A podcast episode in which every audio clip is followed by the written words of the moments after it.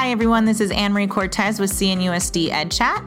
Recently, we had our colleague, Miss Ivy Eldridge, speak with Dr. Douglas Fisher and Nancy Frey at the CATE conference. They had such wonderful information to share that we created this bonus episode, so please enjoy it.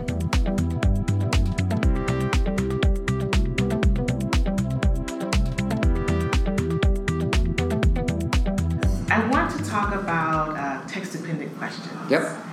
And your latest book is Text Dependent Questions Pathways to Close and Critical Reading. And you both co wrote that with Heather Anderson and Marisol Thayre. Mm-hmm.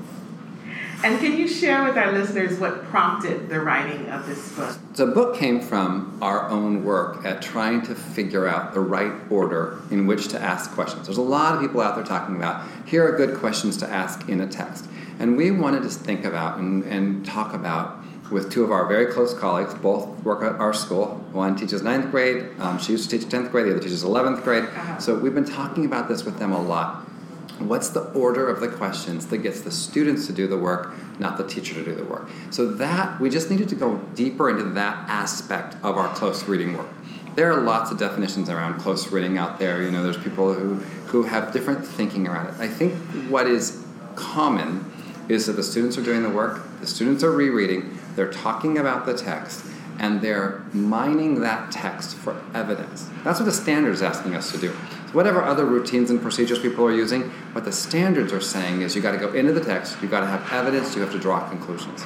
In addition, uh, w- with working with uh, Heather and with Marisol, uh, we were really thinking about how it is that we can figure out systems in order to be able to go as fast as we can, as slow as we must. And as Doug noted, uh, being able to introduce to students in close reading uh, a process for being able to think through to leverage their thinking as they go on has been really important for us. The other features came from experiences watching other teachers teach close reading lessons or ourselves planning and delivering close reading lessons. Like, what is really working here?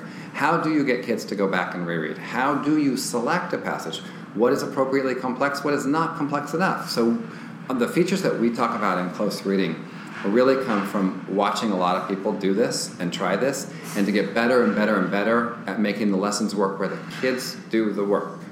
See, our students know that we understand the selections of the text that we assign them. They know that.